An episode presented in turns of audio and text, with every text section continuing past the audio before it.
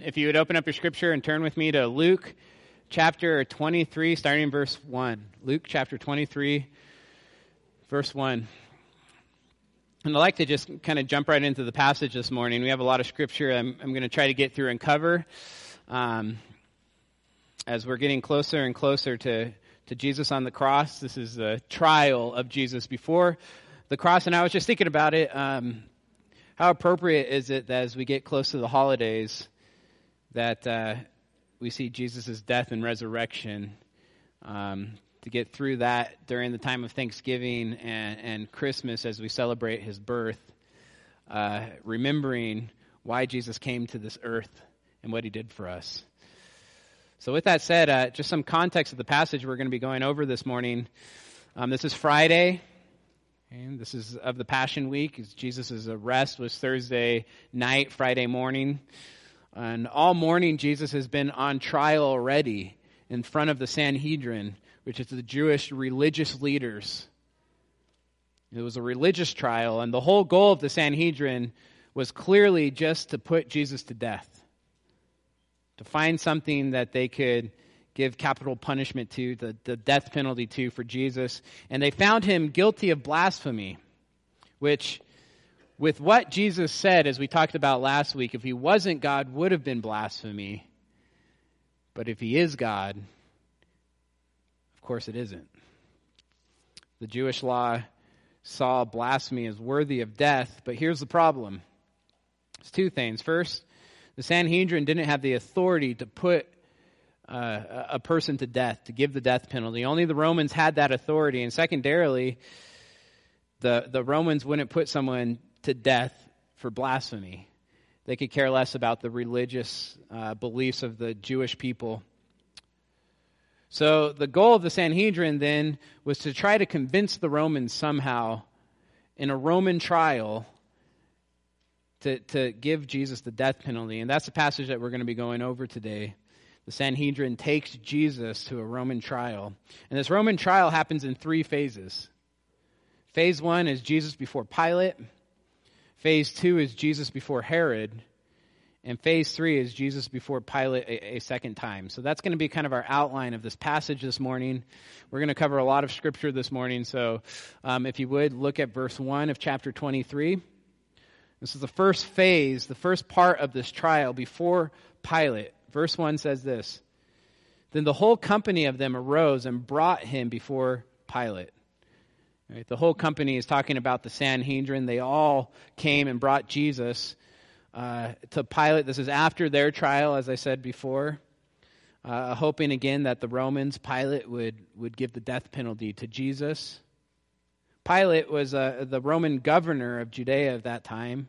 He was the Roman governor from AD 26 to, to AD 36.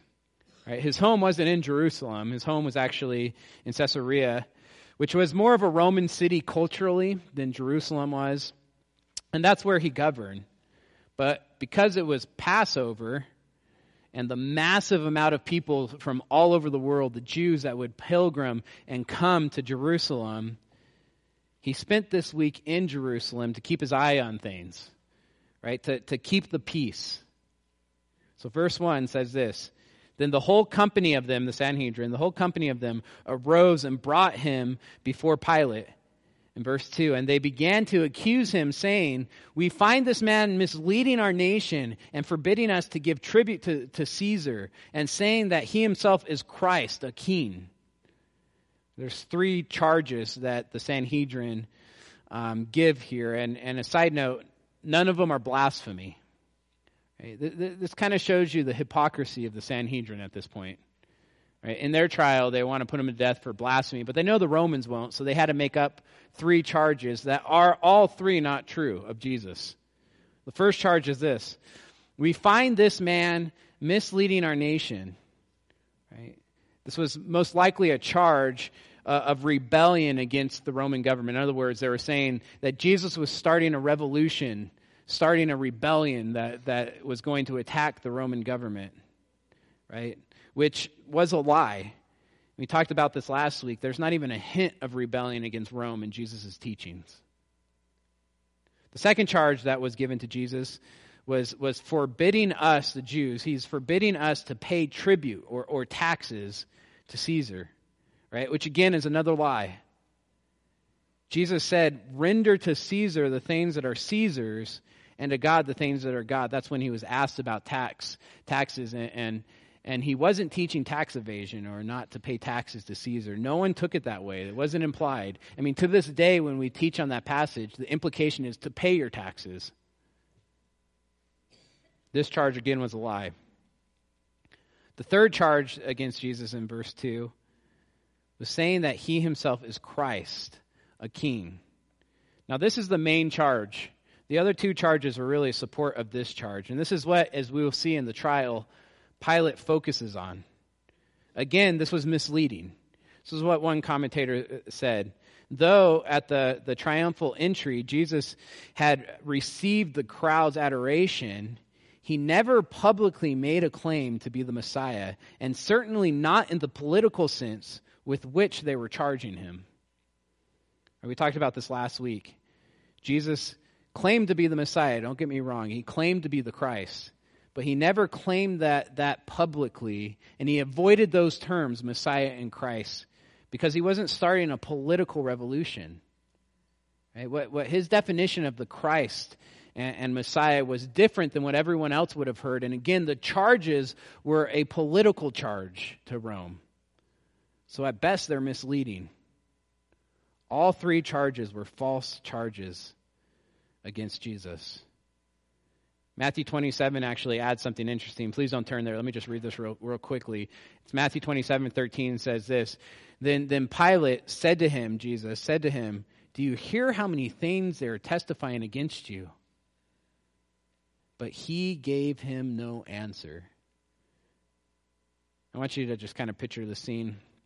Uh, Pilate, they're in Pilate's court uh, courtyard here, the Roman governor of this time, and, and, Jesus is probably standing next to Pilate on an elevated something, and they're looking at the religious leaders as the religious leaders in the Jewish nation at this point is making all these false accusations against Jesus, and he, Jesus, remains silent.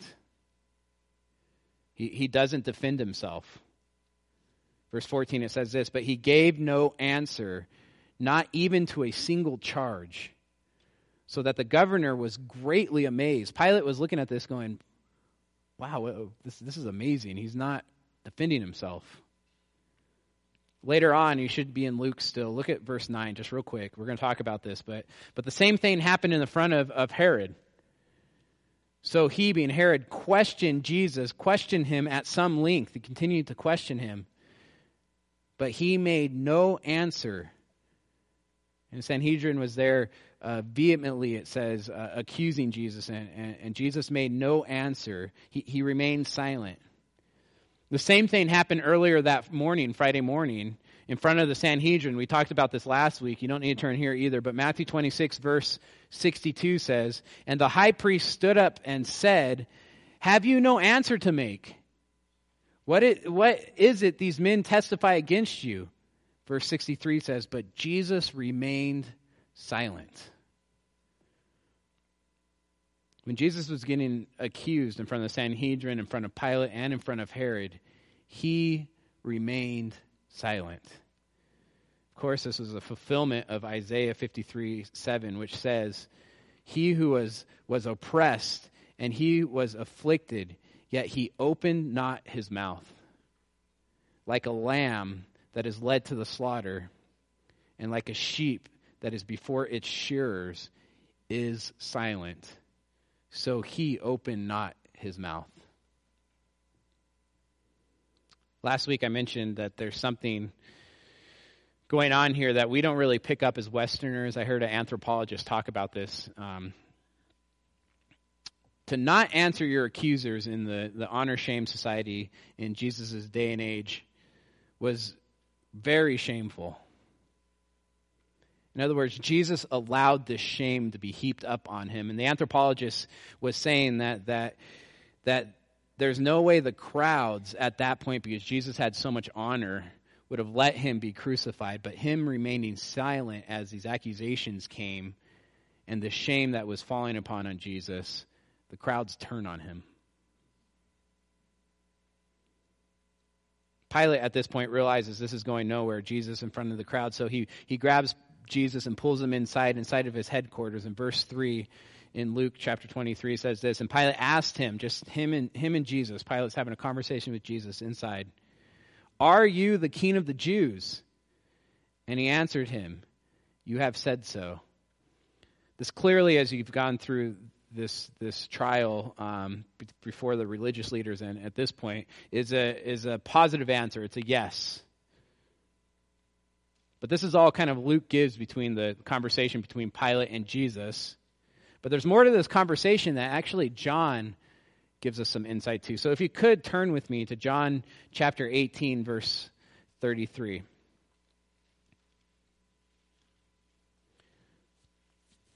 John chapter 18, verse 33.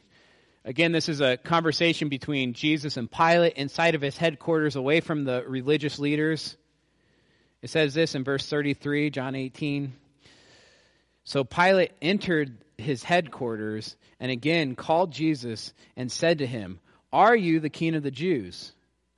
Verse 34, Jesus answered, Do you say this out of your own accord, or did, did others say it uh, to you about me?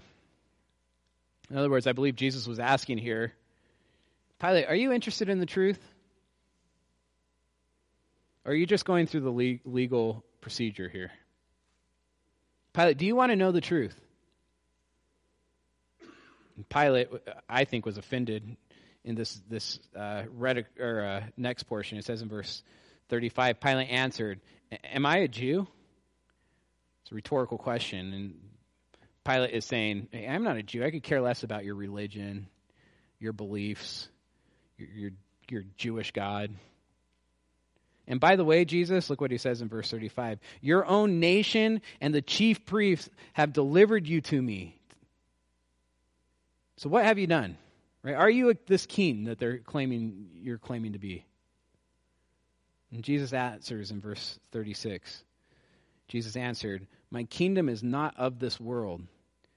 If my kingdom was, were of this world, my servants would have been fighting that I, not, that I might not be delivered over to the Jews, but my kingdom is not from the world. Jesus' answer is, Yes, I am a king, but my kingdom is not of this world.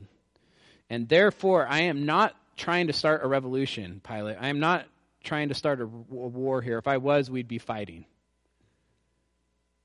Look at verse 37. This is Pilate responds, and Pilate said to him, So you are a king. And Jesus answered, You say that I am a king, and for this purpose I was born, and for this purpose I have come into the world to bear witness to the truth. Everyone who is of the truth listens to my voice. Yes, I am a king, but here's my purpose, Pilate to bear witness to the truth. Pilate, are you interested in the truth? In other words, I think Jesus here is making an appeal to Pilate. Not for mercy, not to be released, but for Pilate to recognize the truth, for Pilate to listen to truth. Pilate, are you interested in the truth? And look what he says, verse 39, verse 38. Pilate said to him, What is truth? It's ironic. The divine embodiment of truth is standing before Pilate and he has the audacity to say, What is truth? Like it's Jesus. He's standing right in front of you. So they have this conversation, and and after this conversation, I just want to be clear from this point on, it's clear in the Gospels that, that Pilate believes Jesus is innocent. And there's no point he changes his mind. This man is, is he, Pilate might be thinking Jesus is crazy. He's some religious leader, but but he's not trying to overthrow the Romans. That's for sure, right? He's harmless. One commentator said this: Pilate makes a quick assessment of Jesus based on his demeanor, his appearance, his attitude, and his answers. And Pilate concludes that he's not guilty of the charges brought against him, apparently gathering that Jesus is just a harmless religious teacher and hardly a threat to Roman rule. Right? Pilate's judgment is innocence. And that's the second half of verse 38. Look, it says, And after this, and after he had said this, he went back outside to the Jews and told them, I find no guilt in him. He's innocent. Now turn back real quick to Luke. We're going to go back and forth between this. Luke chapter 23, verse 4. We see the same line. It picks up again after this conversation. Luke chapter 23, verse 4, the same line which says, Then Pilate said to the chief priests, he walks outside, okay, then he said to the chief priests and the crowds, I find no guilt in this man. Right? Pilate declares Jesus to be innocent. And again, that, that never changes. He never changes his mind. Pilate's verdict is innocent. And, and if he was a just ruler, right, a just judge, everything would have ended there. But look at verse 5. But they were urgent, that's the, the religious leaders, but they were urgent, saying, He stirs up the people, teaching throughout all of Judea and from Galilee to, to even to this place. It says they were urgent. That word urgent in Greek is epis, episkuo, which means to do something persistently with, with, with very strong effort. It means they did not accept Pilate's verdict, but persistently and strongly spoke out against it. Now, I want you to think right, where Pilate is in this in this back and forth, and what's going on in his mind. Right, he has one job to do as the governor for, from the Romans, from the people that are above him, and his one job is to keep the peace. Right? Don't let riots or war or rebellion break out. Keep the peace. It's Passover, meaning there's thousands of Jews there and the tensions are high and this crowd is getting more and more aggravated. They're getting more and more upset. They want Jesus dead. And it's becoming obvious that they weren't going to take no as an answer. So here's Pilate's thoughts, I'm guessing. If I, if I have Jesus killed, I'm killing an innocent man. But if I don't have him killed, a riot might start. And the crowd is getting more and more upset. It says they were urgently saying, He stirs up the people, teaching throughout all of Judea from Galilee even to this place. Look at verse 6. When Pilate heard this, he asked whether this man was a Galilean. Pilate heard a word when they were talking, the word Galilee, and he, he saw a possible escape from this dilemma. Right? Galilee wasn't part of his jurisdiction. He wasn't in charge of Galilee. That's Herod's jurisdiction. So look at verse 7. And when he, this is Pilate, learned that he belonged to Herod's jurisdiction, he sent him over to Herod, who was him with who was himself in Jerusalem at that time. Right?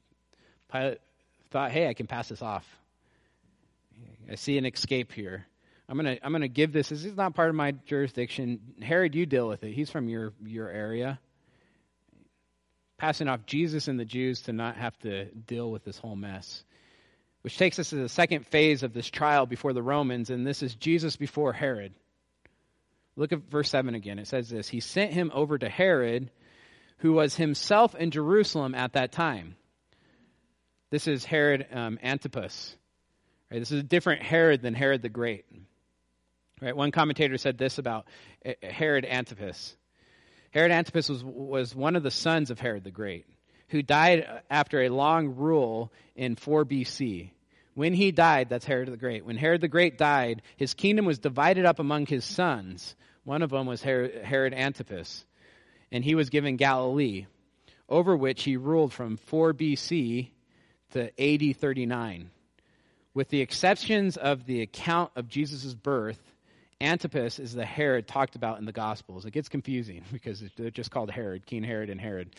Um, but as we get to the Christmas time, the Herod the Great that's talked about in the in Jesus' birth is a different Herod than this Herod. This is the Herod that, that had John the Baptist's head chopped off. This Herod ruled over Galilee and was under the authority of Rome. He represented Rome as a ruler. And because it was Passover, just like Pilate, and there are so many people coming to Jerusalem, Herod was in Jerusalem for this week. So Pilate sent Jesus to Herod. Look at verse 8. When Herod saw Jesus, he was very glad, for he had long desired to see him, because he had heard about him and was hoping to see um, some signs done by him. Herod, uh, unlike Pilate, Herod's very familiar with the Jewish culture. Being from Galilee, of course, he's heard probably many, many stories of Jesus' miracles, crazy miracles. So he was excited to, to meet Jesus, hoping to see some kind of magic show by Jesus. Which I get this picture of Herod just from the incident with John the Baptist and this one, that he's some kind of guy that just enjoyed parties and, and wanted to see shows all the time of some sort. But he was disappointed. Look at verse 9. So he questioned him, Jesus. He questioned him at some length, but he made no answer. The chief priest and the scribes stood by, vehemently accusing him. Just like Pilate, the chief priests and the religious leaders and the scribes were standing there and accusing Jesus of all, all these things. And he remained silent. Verse 9, he says, He made no answer. Look at verse 11. And Herod with his soldiers treated him with contempt and mocked him. I'm sure the accusations where he claims to be king, the Messiah, the Christ. He claims to be the Son of Man, as we talked about last week, what Jesus claimed to be, and the Son of God. And so here's Herod dressing him up and mocking him. It says in, in the second part of verse 11, they, they are uh, uh, then arraying him in splendored clothing, which that, that Greek word means shiny or bright, like keen like clothing. He probably took some clothes from his own wardrobe and put it on Jesus, and they were mocking him. You claim to be all these things, yet you won't even answer your accusers. In the last part of verse 11, it says, He sent him back to Pilate. Then Luke adds something very interesting. A little side note. It says in in uh, Luke verse or uh, verse 12, Luke 23 verse 12 it says this, and Herod and Pilate became friends with each other that very day, for before this they had been at enmity with each other. In other words, they, they these two hated each other till this point. Then they became friends, which is something interesting you see throughout the Gospels. The Sadducees hated the Pharisees who hated the uh, Herodians, and, and, and they all come together in this common hatred of Jesus. They become friends in, in this common goal of getting Jesus killed, and Herod and Pilate become friends in their mocking of Jesus. This leads back to the third phase of this trial, which is Jesus before Pilate a second time. Right, they're back, in other words, at, at Pilate's headquarters. And at this point, Pilate knows two things for sure. The, the scriptures are clear. He knows two things for sure. First, Jesus is innocent. And again, he doesn't change his mind on that. He knows without a doubt Jesus is innocent. And second, the religious leaders just wanted Jesus dead because they were jealous.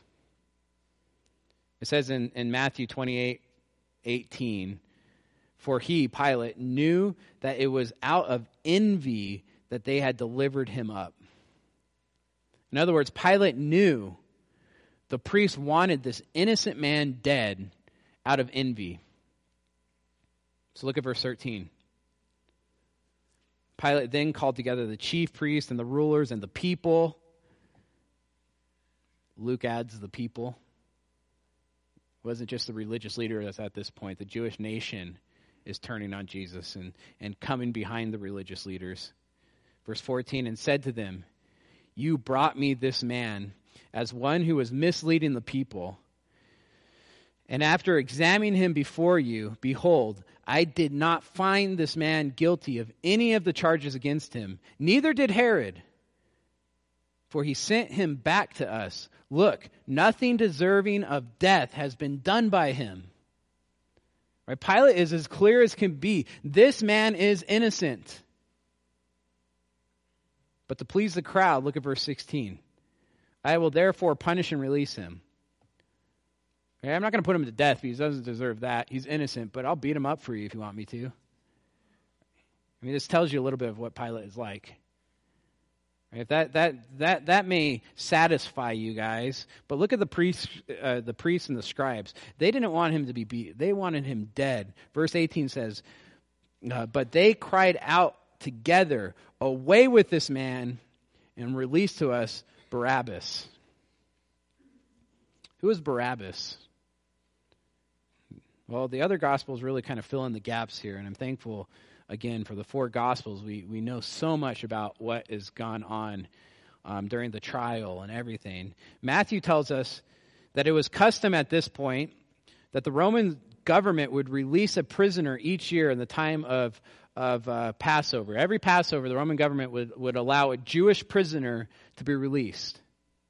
This was probably for political reasons to ease the tensions that were going on with the, the Jews in Rome. Right? The Jews were very anti Roman. Remember, too, it's Passover, meaning thousands of Jews have pilgrimed to all over the world, have pilgrimed to Jerusalem. It's just teething with people.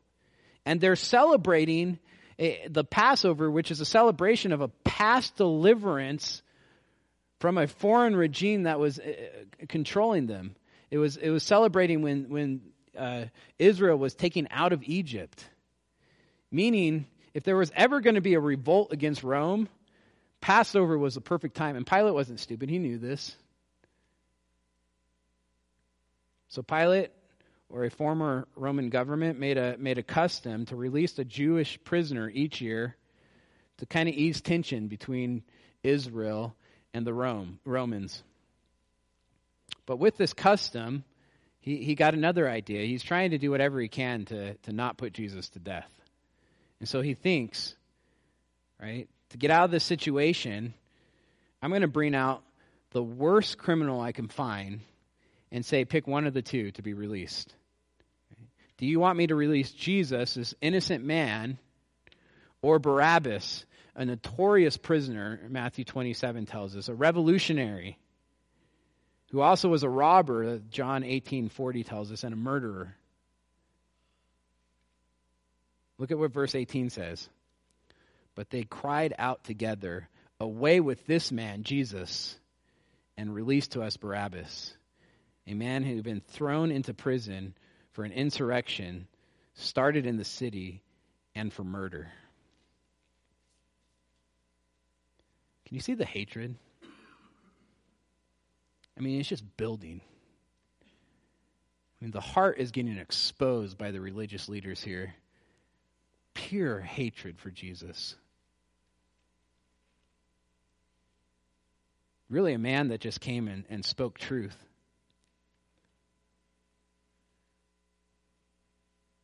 Look at verse 20. Pilate addressed them once more, desiring to release Jesus, but they kept shouting, Crucify, crucify him. A third time he said to them, Why? What evil has he done? I have found in him no guilt deserving death. I, I will therefore punish and release him. Listen, and that's exactly what Pilate did besides the release part. Pilate thought, man, maybe if I just beat him enough, right, get him to this place where, where he is so beat up and pull him out in front of the Jews, they'll have sympathy for him and say, all right, you've done enough, let him go. Turn back to John 19.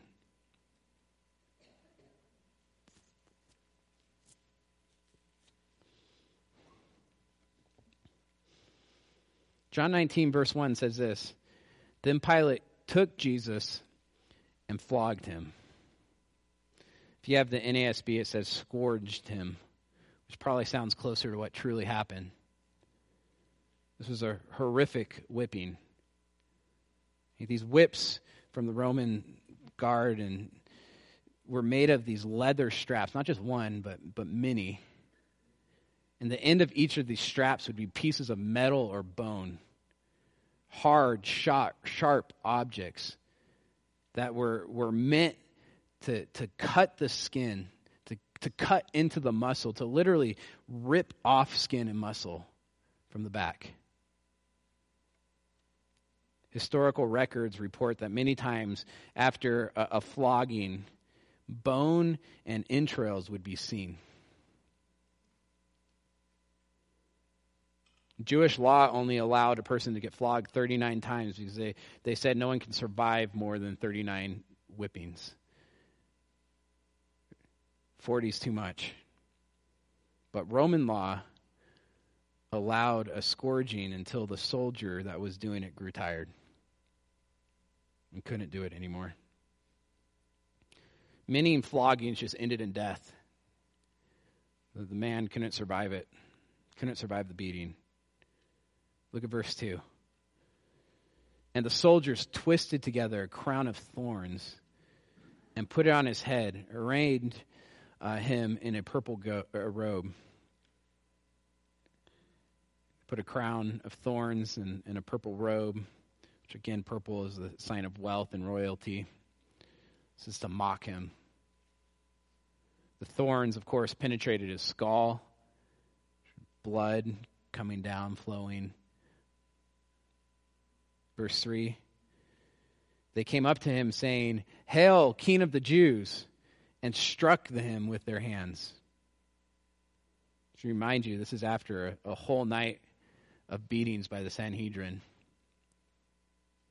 Jesus would have been barely alive at this point, a bloody mess, barely recognizable as a man again, which was prophesied. Isaiah 52 14 says this in the ESV. It says, As many were astonished at you, his appearance was so marred, marred uh, beyond human semblance, and his, his form beyond that of, a, of the children of men. I like the New Living Translation. I think it just gives a clearer explanation of this, this passage. It says this But many were amazed when they saw him. His face was so disfigured he seemed hardly human. And from his appearance, one would scarcely know he was a man. Look at verse 5. So Jesus came out wearing the crown of thorns and the purple robe. Right? Jesus is this bloody mess, disfigured, hardly looking human. Pilate says to them, to the religious leaders, as Jesus is standing there, Behold the man. Thinking, of course, the religious leaders will say, All right, that's enough. That's enough. Let him go. Verse 6 When the chief priests and the officers saw him, they cried out, Crucify him! Crucify him! Do you feel the hatred? It's no sympathy. I want to tell you, it's not my notes, but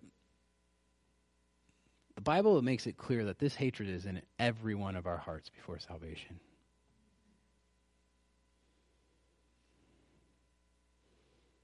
Skip to verse 12.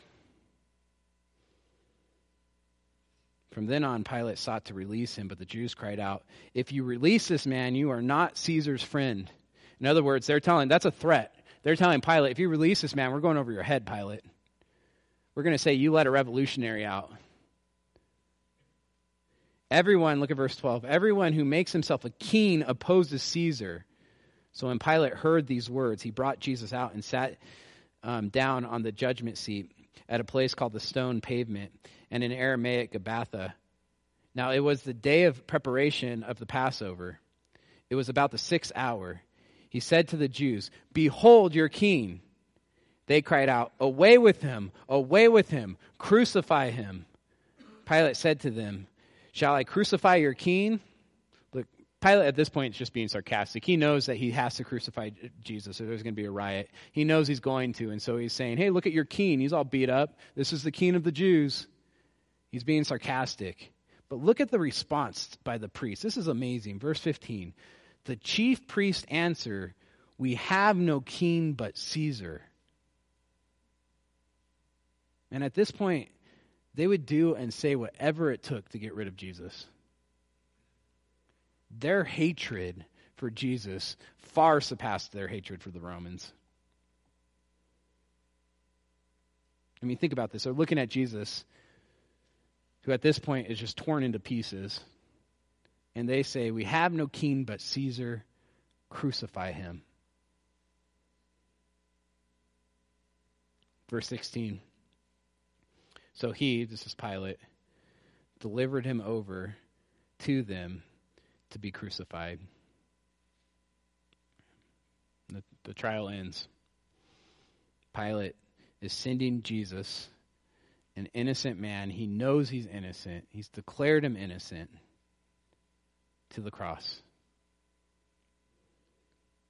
I think Matthew 27, chapter 27, verse 24 captures this moment really well. It says this So when Pilate saw that he was, he was gaining nothing, but rather that a riot was beginning, he took water and washed his hands before the crowd, saying, I am innocent of this man's blood. See to it yourselves. And the people answered, His blood is on us and our children.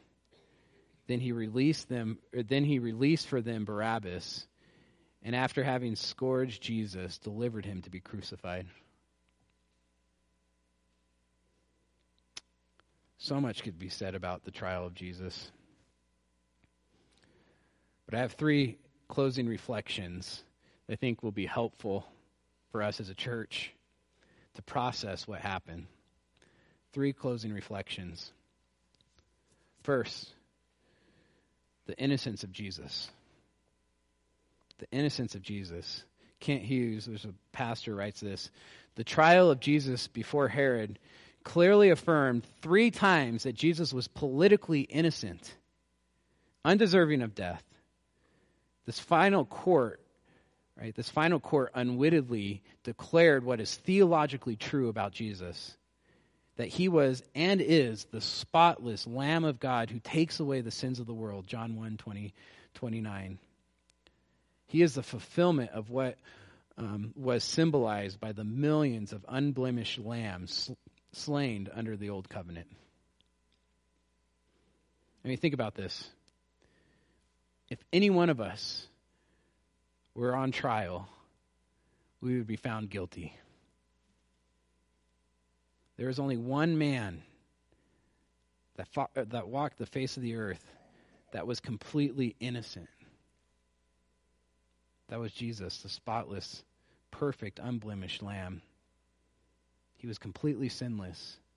There was no rebellion. I mean, the charge was rebellion. That's amazing to me. Right? All of us would be charged with rebellion against God, worshiping other things other than God. But Jesus never once rebelled against God. 1 Peter 2 22. He committed no sin, neither was deceit found on his mouth. 2 Corinthians 5:21 For our sake he was made to be sin who knew no sin he was sinless so that in him we might become the righteousness of God Hebrews 4:15 for we do not have a high priest who is unable to sympathize with our weakness, but one who is who in every respect was tempted as we are, yet without sin. 1 John 3 5.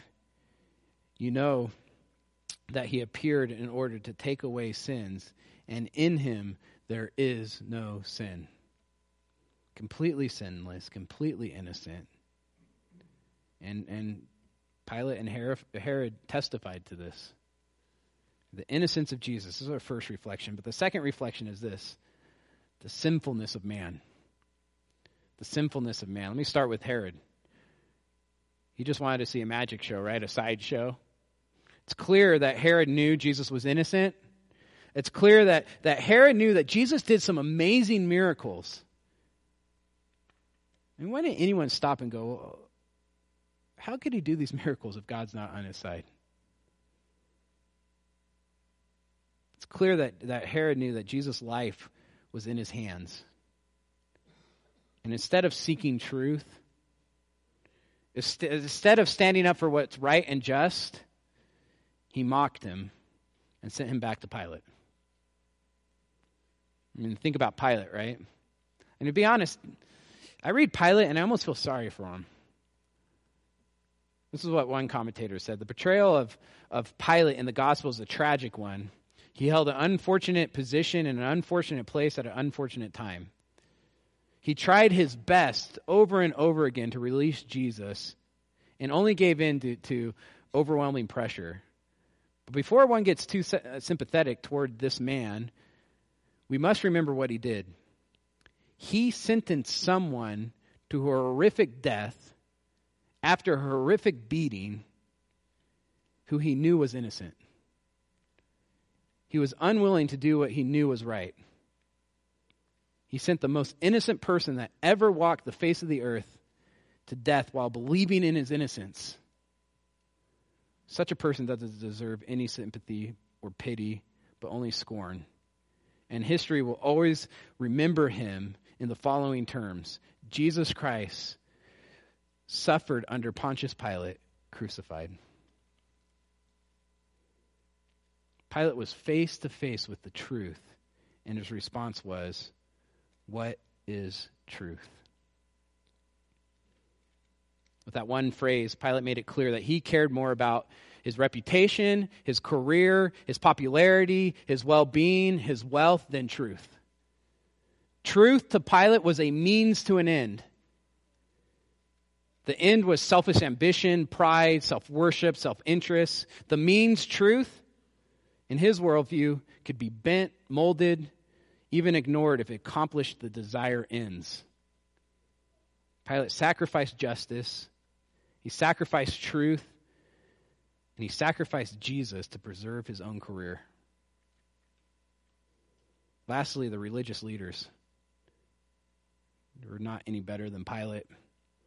Men who, who claimed to be men of conviction, right? men of the book, the Old Testament scripture, a lot of them having the whole Old Testament memorized, actually had no convictions. I mean, think about it. Jesus came teaching authoritatively and didn't contradict Scripture at all. He actually knew Scripture better than anyone, better than the Pharisees, better than the scribes, better than elders, better than the priests.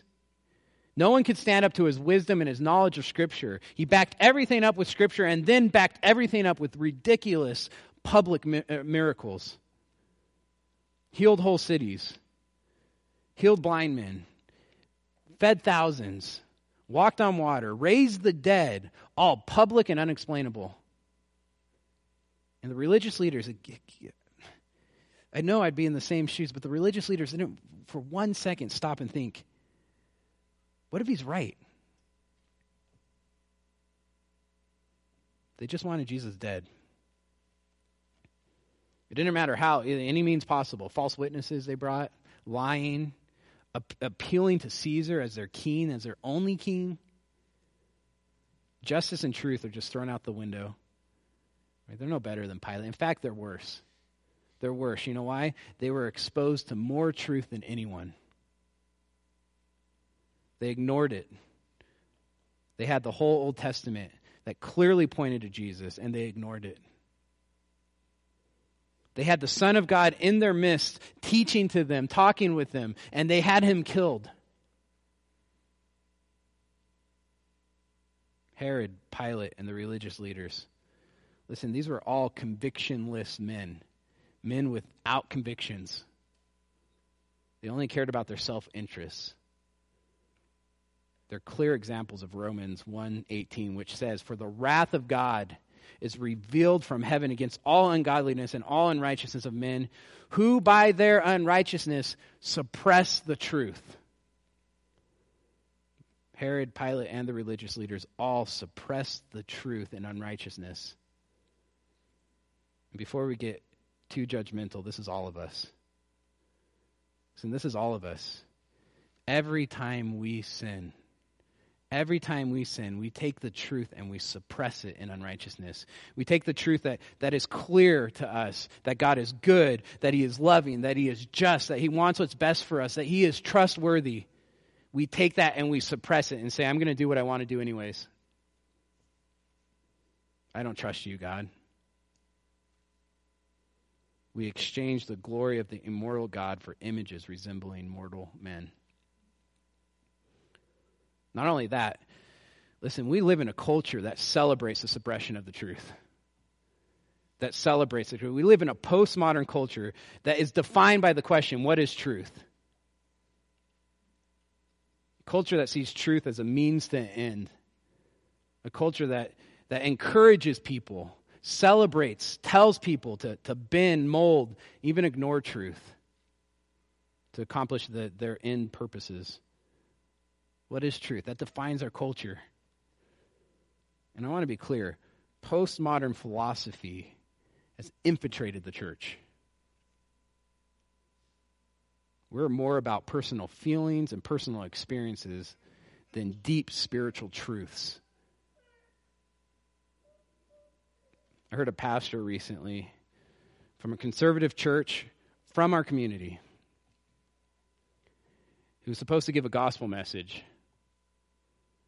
And he did without using the words sin, death, wrath, debt, Jesus Christ, or the cross. That's not a gospel presentation. He even told the crowd, God doesn't hold anything against you of a bunch of non believers. Listen, that's only true if you're a Christian and you've put your faith in Christ. We need to boldly embrace truth. We need to embrace doctrine and theology, right? Those are truths, those are biblical truths. We need to be a church of convictions. Listen to what scripture says, Romans 1:18, for the wrath of God is revealed from heaven against all ungodliness and unrighteousness of men who by their unrighteousness suppress the truth. God is wrathful towards mankind because mankind has a tendency to suppress the truth. So much so that they had Jesus killed. Jesus even says in, in, John 18, I have come into this world to bear witness to the truth. Everyone who is of the truth listens to my voice. Let's be a church that doesn't suppress the truth. A church that unashamedly and lovingly stands for truth. Unashamedly and lovingly speaks truth in love. Let me highlight that, that love.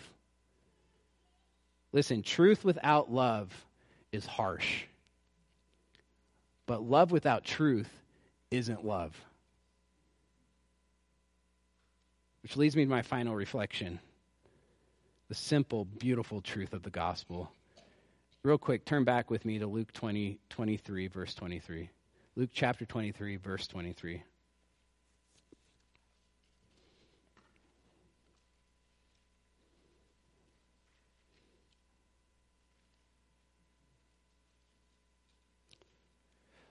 Luke 23 23 says this But they were urgent, demanding with, eh, eh, with, with loud cries that he should be crucified, and their vo- voices prevailed. And you feel the hatred, right? Crucify him, crucify him, crucify him. Verse 24. So Pilate declared that their demand should be granted. You see the suppression of truth. Pilate, knowing this man is innocent, suppresses the truth hatred and, and suppressing the truth. Look at verse 25.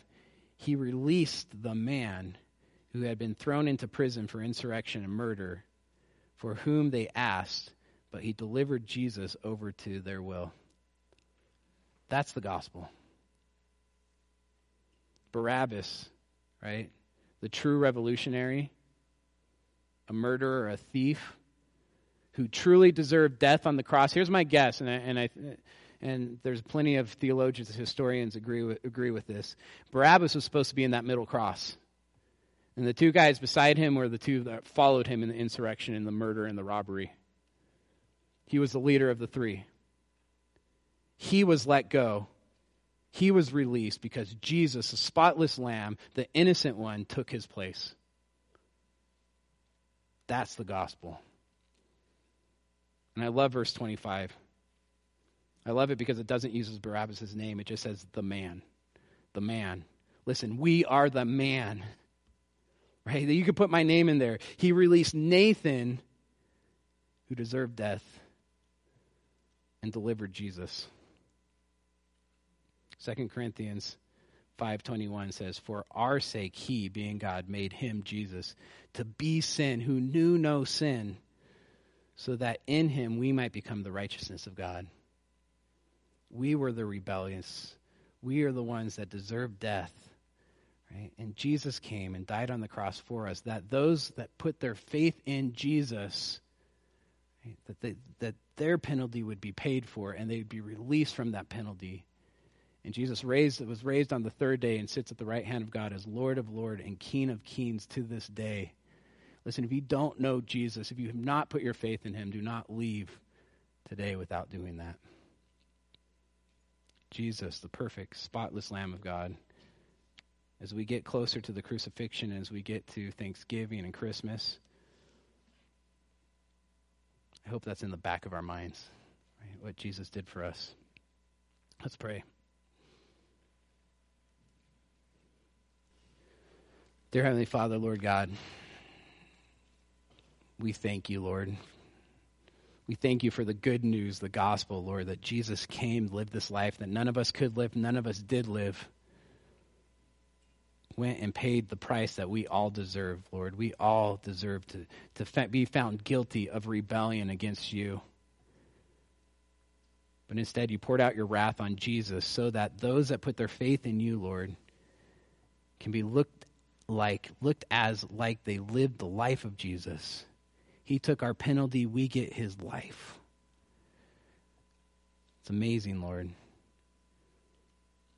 God, I pray as we, we get closer and closer to the crucifixion, Lord, that, that our hearts are just full uh, of worship, joy, even sorrow, Lord.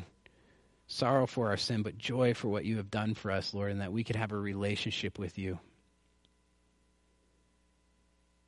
Lord, help us live as a church of convictions Help us to live as a church that embraces truth, is not afraid or shy to speak truth, Lord. But also, Lord, help us to be a church that's known to be loving. That when we speak truth, people might walk away disagreeing with us, even mad at us, but they, they can't say, hey, that person doesn't love me. I know they love me. I just disagree with them. Help us be that, Lord. Gentle, kind. God, I thank you for this passage this morning. I thank you that that is so clear that Jesus was innocent. Thank you. It's so clear that, that we are we are sinners, Lord, and we need your son.